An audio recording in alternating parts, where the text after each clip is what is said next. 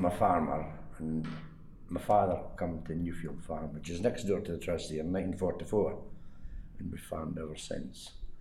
And uh, things were fine, and summers were good, mostly. We had one or two wet summers, but we had good dry summers. But in the last five, six, maybe even more years, things definitely have got wetter. The climate, the climate has changed with us.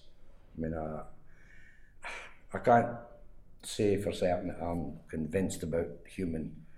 It's humans causing it, whether it's cyclical or what I don't know, but we're, we're definitely struggling now with, with wet land.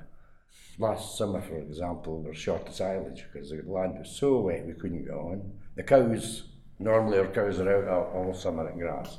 We had to bring them in very early because the fields are too wet to carry them, which meant that we're starting eating silage much earlier.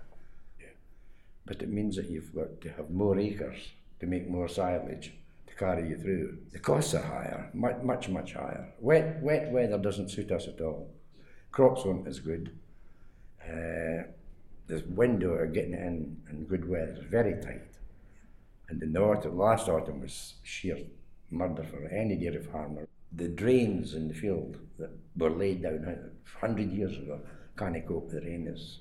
So it, either redrain the whole place costing, I don't know, thousands upon thousands of pounds, just take a can off, off it and hope for the best. It, it is, it's quite worrying.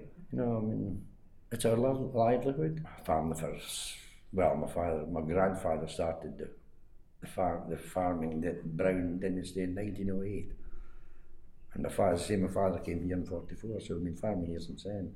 And we've never known weather like this. Oh, I mean, I can remember way back. We've always had storms, but this knows many. there is more storms, definitely certainly the rain, I, I never remember rain like this. And mild winters, except for this winter, which is a wee bit colder. But up to now, we've had very mild winters. Down here was well known for early springs, good grass growth. We still get good grass growth, but it's a month late. And then when it does come, if you get a wet time, that's it. And it is, it is, it is changing. I mean, I couldn't dispute that. And that's the cause. So I think that's still up in the air.